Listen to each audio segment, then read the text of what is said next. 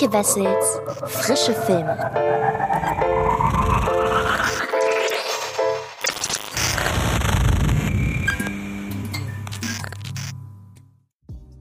Hallo liebe Freds und herzlich willkommen zu einer neuen Folge des Frische Filme Podcasts. Und wenn ihr längere Zeit nicht zugehört habt, dann erstmal herzlich willkommen zurück. Aber vor allem die Struktur hat sich ja vor einiger Zeit ein wenig geändert hier im Podcast. Das heißt, ihr bekommt ab sofort zwei Filmkritiken in einer Folge.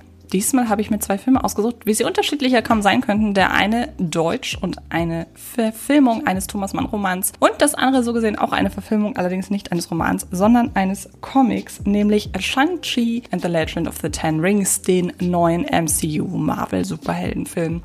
Ich überlege gerade, mit welchem ich anfange, aber ich glaube, ich äh, nehme den Film, von dem ich glaube, dass mehr von euch auf ihn warten, mal als zweites, um ein wenig die Spannung zu schüren. Und widme mich nun erstmal Detlev Bucks Bekenntnisse des Hochstaplers Felix Krull. Und auch wenn dieser Roman an vielen Schulen ja zur Stammlektüre gehört, äh, verrate ich euch nun ein wenig, worum es geht, falls ihr überhaupt keine Ahnung habt. Und dann geht es über zu Shang-Chi. Viel Spaß! Der gut aussehende und charismatische Halbweise Felix Krull, gespielt von Jannis Niewöhner, hat ein Talent dafür, sich mit fesselnden, kurzweiligen Erzählungen und eloquenten Spitzen immer wieder einen Vorteil zu verschaffen. Vorteile, die er dringend benötigt, ist sein gesellschaftlicher Stand doch äußerst ausbaufähig. Innig in eine ähnlich listige Dame der Nacht namens Sasa, gespielt von Liv Lisa Fries, verliebt, plant er in einem Pariser Luxushotel an seinem sozialen Aufstieg zu arbeiten und so einen gemütlichen Lebensabend für zwei zu ermöglichen. Doch der kriminelle Oberkellner Stanko, gespielt von Nicholas Ofczarek, die undurchschaubare Dauergästin Madame Houppelé, gespielt von Maria Furtwängler, und der treudove Marquis Louis de Venosta, gespielt von David Kross, stellen für Felix Anlass dar, seine Pläne unentwegt anzupassen. Wenn man arm ist, darf man sich unter keinen Umständen an die Armut gewöhnen. Ich will sagen, du hast verstanden, wie das hier läuft. Du bist ein Dieb und Schwindler. Sasa. Ich suche einen reichen Mann zum Heiraten, nicht dich. Und wenn ich sage, dass ich es könnte, ein Geschäft, Kinder, Spaziergang am Sonntag. Es wäre unmöglich für dich, weil du du sein müsstest. Und es erträgst du nicht, du zu sein. Eine Kugel ins Fleisch, damit der Elend stirbt, ausblutet. Ausgemustert. Thomas Manns Roman Bekenntnisse des Hochstaplers Felix Krull ist eine leichtfüßige Angelegenheit. Vom legendären Schriftsteller als Parodie auf Goethes autobiografisches Werk Dichtung und Wahrheit und den Bildungs- und Entwicklungsroman allgemein intendiert, besticht er mit einem faszinierenden sprachlichen Spagat. Der zugleich als Erzähler agierende Protagonist nutzt aufgeschnappte, hochgestochene Sprache, die er jedoch mit schelmischer Freude, so manchem Fauxpas und bezirzend galanter Attitüde einsetzt, um sich einzuschmeicheln. Leute um den Finger zu wickeln und reinzulegen, ist ebenfalls Felix Krulls Hauptgebiet. Vereinzelte Vertonungen und Adaptionen von Bekenntnisse des Hochstaplers Felix Krull sind allerdings sperrig und schwerfällig, als wolle man der Gravitas des Namens Thomas Mann gerecht werden. Dass dies ein unglücklicher Ansatz ist, haben Regisseur Detlev Buck und der zusammen mit Buck für das Drehbuch verantwortliche Schriftsteller Daniel Kehlmann erfreulicherweise verstanden. Ihre Adaption ist von spürbarem Respekt vor Mann durchzogen, was sich jedoch auch dadurch äußert, dass die Dialoge selbstbewusst und mit viel Schmiss auf die Leinwand übertragen werden. Darüber hinaus ist Buck mit Jannis Niewöhner ein wahrer Glücksgriff gelungen. Er fängt das Verschlagene und Gerissene des Protagonisten ebenso ein, wie er es versteht, in seiner Rolle Charisma und honigsüß vermittelte Schachtelsätze und doppelbödige Argumente als Waffe einzusetzen.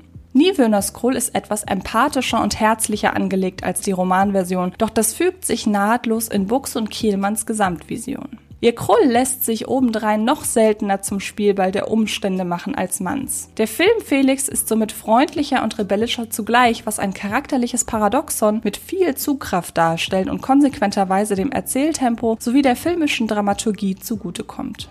Der dominierende Tonfall des Films ist elegant verschlagen, mit der Atmosphäre einer Wohlfühlposse im historischen Gewand, versetzt mit einzelnen dramatischen und melancholischen Einschüben. Diese tonalen Übergänge sind fließend, was nicht nur wegen des äußerst kurzweiligen Skript und Niewöhners Spiel gelingt, sondern dank des restlichen Casts.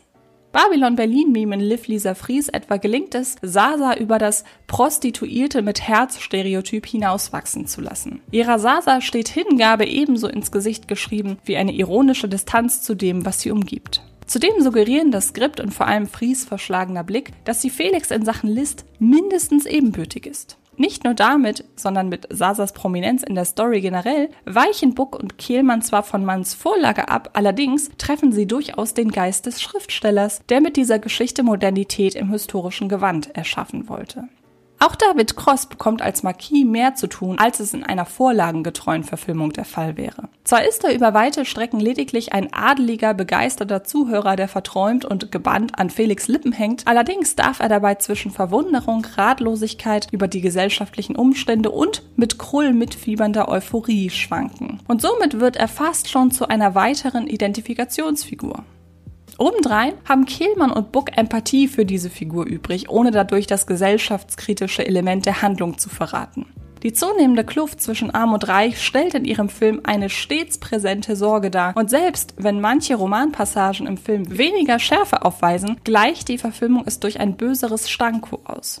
Über diese Entscheidung werden PuristInnen sicher eifrig diskutieren. Im Kontext dieser Adaption funktioniert Nicholas Ofczareks schmierige Darbietung allerdings sehr gut. Sein Stanko ist das von den höher gestellten Mitgliedern der sozialen Hackordnung und beschützte Element der Schattenwelt, ein zum Vergessen der Moral dringender Fiesling, der alle, die ihm unterstehen, mit Gewalt und dem Ausnutzen seiner Connections klein hält. Solchen Verrat am eigenen Stand spitzzüngig zu kommentieren, ist eine behutsame, gut integrierte Modernisierung der Vorlage. Das ist eine große romantische Geschichte. Geh nicht zu ihm. Du kannst also ohne mich nicht leben. Ich hab's dir versprochen. Ich werde nicht aus der Rolle fallen. Liebst du? Felix. Felix! Felix! Ruhe!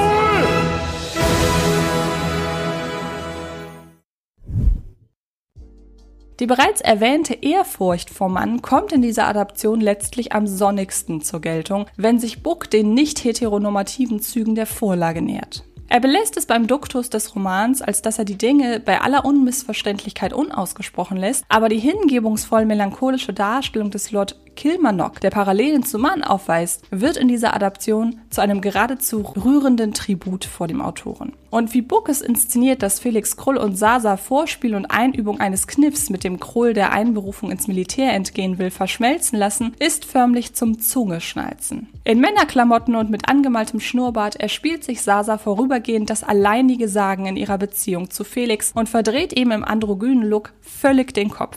Die schauspielerischen Funken fliegen förmlich zwischen Fries und Niewöhner. Buck sowie sein Baby- und Tina-Kameramann Marc Achenbach filmen diese neckische Szene als genüsslichen Spaß zwischen zwei Liebenden. Zwar fällt gelegentlich ein anerkennender Blick auf deren Körper, doch vor allem stehen ihre ausdrucksstarken, aufeinander reagierenden und lüsternen Gesichter im Fokus. Das gilt für den gesamten Film. Achenbach und Buck lassen den gebannten Kross, den genussvoll tricksenden Niewöhner und die liebevoll listige Fries den Film stemmen, lassen die Geschichte vor allem dadurch wirken, dass wir jede noch so kleine Nuance in ihrem Spiel erkennen. Dennoch lassen sie genug Raum, um das kulissenhafte Paris, das prächtige Hotel und die schmuckvollen Kostüme zur Geltung zu bringen, statt Klaustrophobie zu erzeugen. Das wäre eines stets mehr wollenden Felix Krull auch gar nicht ebenbürtig. Kommen wir zu einem Fazit. Bucks Bekenntnisse des Hochstaplers Felix Krull ist eine beschwingt, galante, eloquent verschmitzte Adaption der amüsanten Thomas-Mann-Vorlage, die das Flair der Vorlage beibehält, aber den Roman zugleich behutsam fokussiert für das moderne Kino beschleunigt. Und ja, ihr könnt euch ab dem zweiten September selbst überzeugen, denn Felix Krull kommt über Warner Brothers in die deutschen Kinos und ich bin gespannt, ob die Vorlage, die ja in Deutschland durchaus bekannt ist, ob die dafür sorgen kann, dass dieser Film ja vielleicht genauso viele Leute in die Kinos zieht wie Shang-Chi and the Legend of the Ten Rings, denn der Film kommt ebenfalls am zweiten September in die deutschen Kinos, aber bereits fünfundvierzig Tage danach kostenlos zu Disney Plus. Eine Entscheidung, die ich nicht verstehen kann, beziehungsweise die ich kritisch sehe. Nicht verstehen stimmt nicht ganz aus wirtschaftlicher Sicht und im Anbetracht der Corona-Epidemie. Aber ich verurteile sie ein wenig. Ihr kennt mich, ich bin Kinopuristin und ähm, halte nicht viel vom Streaming, beziehungsweise vom Streaming an sich schon. Es ist eine schöne Möglichkeit, Filme zu genießen, aber nicht davon, das Kinofenster jetzt noch weiter zu beschneiden. Und ähm, ich wüsste jetzt nicht, wie da der Anreiz existieren sollte, Shang-Chi in den Kinos zu sehen, wenn man ihn etwas mehr als einen Monat später bereits kostenlos von zu Hause aus genießen kann. Also an dieser Stelle seid gewarnt von mir.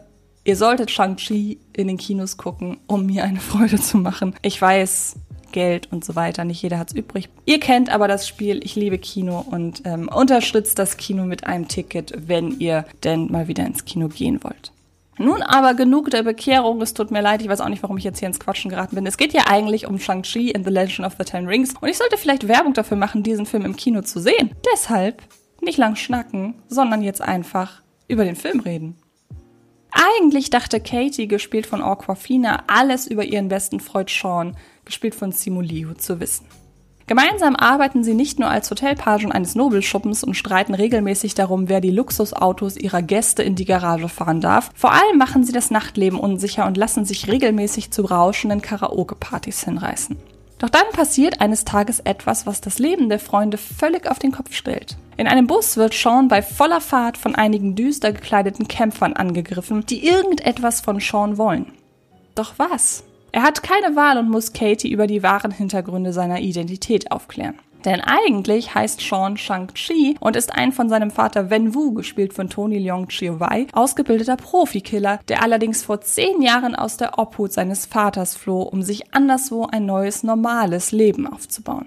Doch nun führt die mysteriöse Organisation Zehn Ringe Vater, Sohn und auch Shang-Chis Schwester Chailing, gespielt von Meng'er Chang, wieder zusammen. Du bist das Werk all jener, die vor dir kamen. Das Vermächtnis deiner Familie. Du bist deine Mutter. Und ob es dir gefällt oder nicht, du bist auch dein Vater.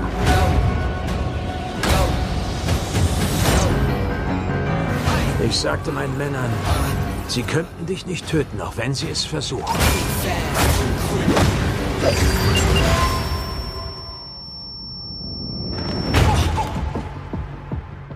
Glücklicherweise hatte ich recht. Die Pläne für einen Marvel-Beitrag mit einem asiatischen Helden im Mittelpunkt existieren bereits seit zweitausendachtzehn. Damals befand sich das M C U mitten in Phase drei und hatte mit Black Panther, Avengers Infinity War und Ant-Man and the Wasp bereits jede Menge Stoff für die Fans bereitgestellt. Doch mit Avengers Endgame respektive Spider-Man Far From Home war das Ende der Laufbahn für die erste Riege der M C U-Helden bereits abzusehen. Und mittlerweile haben jene, mit denen einst alles anfing, die Comicfilmproduktion, den inhaltlichen Entwicklung der Reihe entsprechend, verlassen und machen damit den Platz frei für eine neue Riege an Superheldinnen und Superhelden.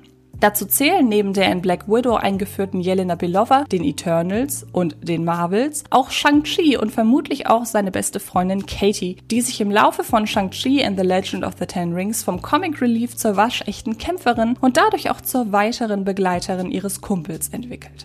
Ob die beiden irgendwann ein Paar werden, noch offen. Was aber so gar nicht offen ist, ist die inszenatorische und tonale Richtung, die Regisseur Destin Daniel Cretton mit seiner ersten Arbeit für das M C U und überhaupt seiner ersten Big-Budget-Regiearbeit einschlägt. Und das verwundert im Anbetracht dessen, was der gebürtige Hawaiianer zuletzt alles gedreht hat. Neben dem Festival-Liebling Short Term zwölf, mit dem er auch bekannt wurde, der zutiefst kitschigen Familienanalyse Schloss aus Glas und dem soliden Gerichtsdrama Just Mercy, zeichnete Cretton auch für den hundsmiserablen Bekehrungsfilm Die Hütte ein Wochenende mit Gott verantwortlich. Gott sei Dank könnte Shang-Chi and the Legend of the Ten Rings nicht weiter hiervon entfernt sein. Nach dem runden Abschluss der dritten M C U-Phase, die Begeisterung für die nächsten Marvel-Filme zu schüren, ist Black Widow, dem ersten Teil von Phase vier, Anfang des Jahres schon mal nicht gelungen. Vielleicht auch, weil es sich hierbei um einen Film handelt, der uns nicht zeigt, was nach den Ereignissen von Endgame passierte, sondern davor. Shang-Chi ist abgesehen von den aktuellen Marvel-Serien nun der erste Film nach Phase drei, der den Blip, also die Phase, in der Thanos hat die halbe Erdbevölkerung verschwinden lassen, erwähnt und damit von Anfang an klar macht, es geht weiter. Und das nicht nur auf dem offiziellen Zeitstrang. Generell punktet Shang-Chi and the Legend of the Ten Rings mit einer spürbaren Aufbruchsstimmung. Destin Daniel Cretton legt eine inszenatorische Energie an den Tag, die mitreißt und Begeisterung für die Geschichte von Sean respektive Shang-Chi, sein Umfeld und seinen Background schürt. Damit hat der Film vielen anderen Marvel-Origin-Stories etwas voraus, in denen es meist eher darum ging, nicht nur den neuen Charakter einzuführen, sondern auch seine Position innerhalb des M C U. Shang-Chis Origin-Story dagegen lässt sich auch, und er ist immerhin bereits der fünfundzwanzigste Film des Franchises, vollkommen losgelöst von den restlichen Filmen schauen.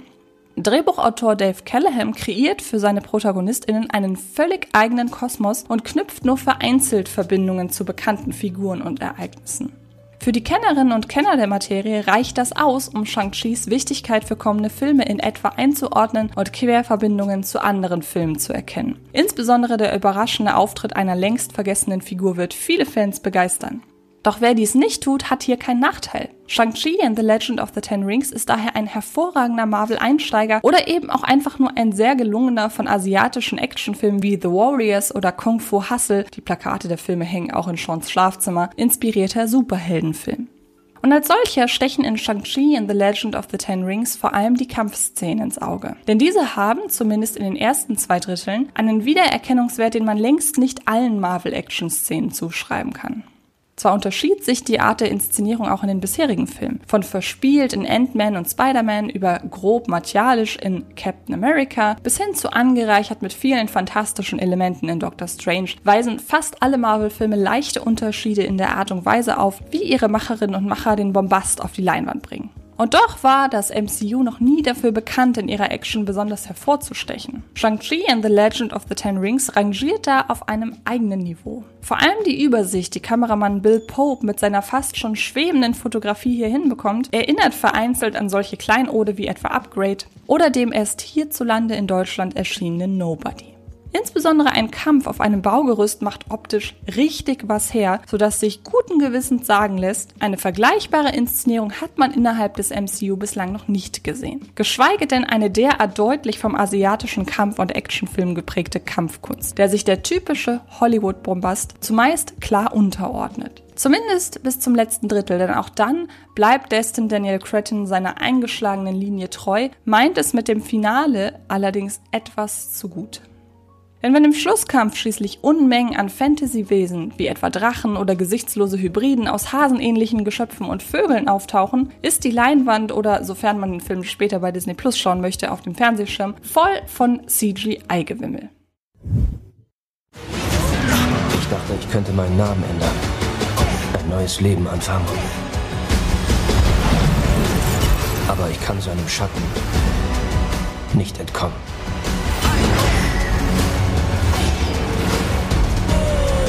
Mein Sohn, du kannst vor deiner Vergangenheit nicht davonlaufen.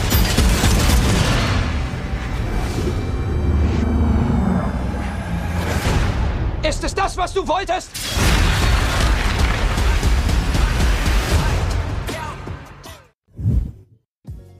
Dass es bis heute unmöglich scheint, eine Menschenfliegen auf Fantasiewesen durch die Lüfte-Sequenz so zu inszenieren, dass sie besser aussieht als im neunziger-Jahre-Klassiker Die unendliche Geschichte, steht auf dem einen Blatt, da ist Shang-Chi schlicht keine Ausnahme, sondern die Regel. Doch davon abgesehen sind vielen Cretton-Vorgängern innerhalb des M C U schon deutlich übersichtlichere, besser koordinierte und schlichtweg hübschere Finalschlachten gelungen. Vor einem einheitlichen Grau in Grau duellieren sich viel zu lange alle möglichen KämpferInnen und Fantasiewesen. Und auch der finale Zweikampf zwischen Shang-Chi und seinem Widersacher, dessen Namen ich an dieser Stelle nicht verraten möchte, da es eine große Stärke des Films ist, dass sich sein Verlauf die meiste Zeit über eben nicht vorhersagen lässt, wird von Computereffekten dominiert, die den Fokus von den eigentlichen Pluspunkten des Films reißen. Das sorgt nicht nur dafür, dass sich Shang-Chi and the Legend of the Ten Rings insgesamt viel zu lang anfühlt, sondern auch dafür, dass die Qualitätskurve gegen Ende fällt. Und das entlässt einen in der Regel deutlich frustrierter aus dem Kinosaal als andersherum. Gleichwohl muss man sagen, die großen Schwächen konzentrieren sich klar auf den Schlussakkord. Bis dahin macht Shang-Chi insbesondere dank der hervorragenden Chemie zwischen Simu Liu und Awkwafina extrem viel Spaß und das auch ohne die typische One-Liner-Schlagzahl, wie man sie sonst vom M C U gewohnt ist. Der Film besitzt insgesamt einen sehr positiven Grundton, der sich zu keinem Zeitpunkt mit der Inszenierung der Martial-Arts-Szenen beißt, da auch diese vorwiegend schwungvoll leichtfüßig und nicht etwa bierernst grobmotorisch daherkommen. Darüber hinaus ist diese neue Welt, die sich den ZuschauerInnen und Fans hier ähnlich einst in Black Panther ganz neu erschließt, einfach viel zu interessant, als dass man sich von den Schwachpunkten des Films allzu sehr herunterziehen lassen sollte. Von Shang-Chi und Katie will ich unbedingt mehr sehen. Kommen wir zu einem Fazit. Shang-Chi and the Legend of the Ten Rings kann die Qualität seines sehr guten Auftakts und seines gleichermaßen spannenden sowie ästhetisch beeindruckenden Mittelteils leider nicht bis zum Schluss halten, ist davon abgesehen aber eine der unterhaltsamsten Origin-Stories innerhalb des M C U.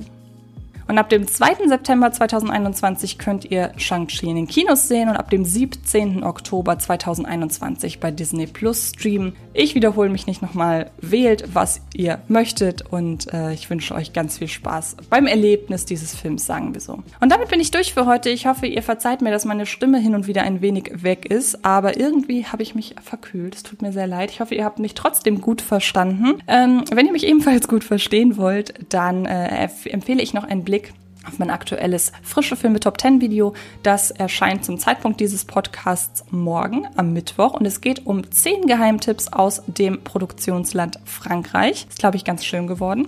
Und dann, ja, kommt noch eine neue Folge Filmgedacht natürlich und zwar über Michael Bay. Eine Folge, bei der wir sehr, sehr viel Spaß hatten und es würde mich sehr freuen, wenn ihr auch da mal reinhört. Und ansonsten hören oder sehen wir uns in den nächsten Tagen garantiert in, im, irgendwo im Internet, soziale Netzwerke und so weiter. Fred Carpet, Antje Wessels, ihr wisst Bescheid. Und äh, ja, dann macht es gut. Bis bald. Das war Antje Wessels Frische Filme. Ein Podcast von Fred Carpet.